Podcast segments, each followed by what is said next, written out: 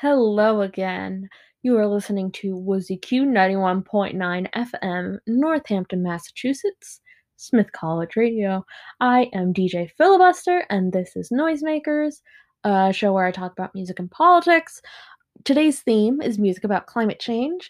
Um, and as I joked at the beginning, it was because climate change is so scary and it's almost Halloween. So I thought I'd give some some scariness to my show. Um, I know not that funny. Um, anyway, you've just heard a chunk of some music. Um, and a lot of these songs, um, I guess obviously the general theme is that they're about the world and the environment. Uh, um, while some of them are about some of them are more about taking action, there are also some that are more about talking about the human causes to climate change, um, which I also thought was important. Um, while some are talking about the beauty of the world itself, like like um, Oh What a World 2.0, Kacey Musgraves, um, and what else? Um, at the end, you're gonna hear What a Wonderful World by Louis Louis Armstrong.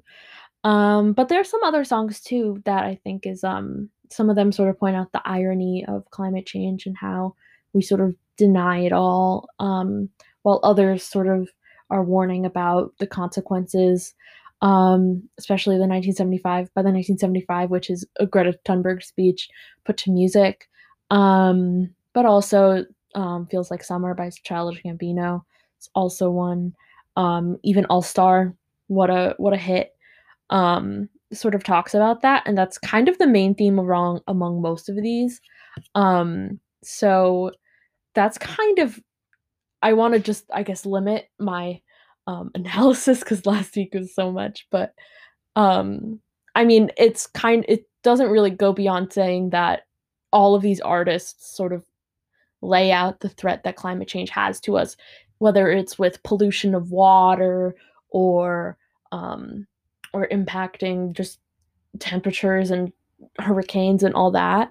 Um, I mean, obviously this doesn't even begin to capture it all, but I think it, it's a good encompassment of what is um, to come.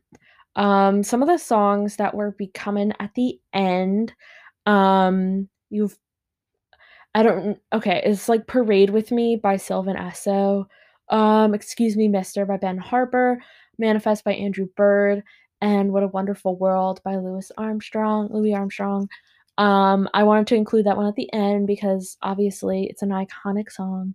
But um, also one of the things I wanted to mention I did with it is I alternated um like old new because I wanted to show how pervasive climate change has been um, and how music has been being made about it for so long.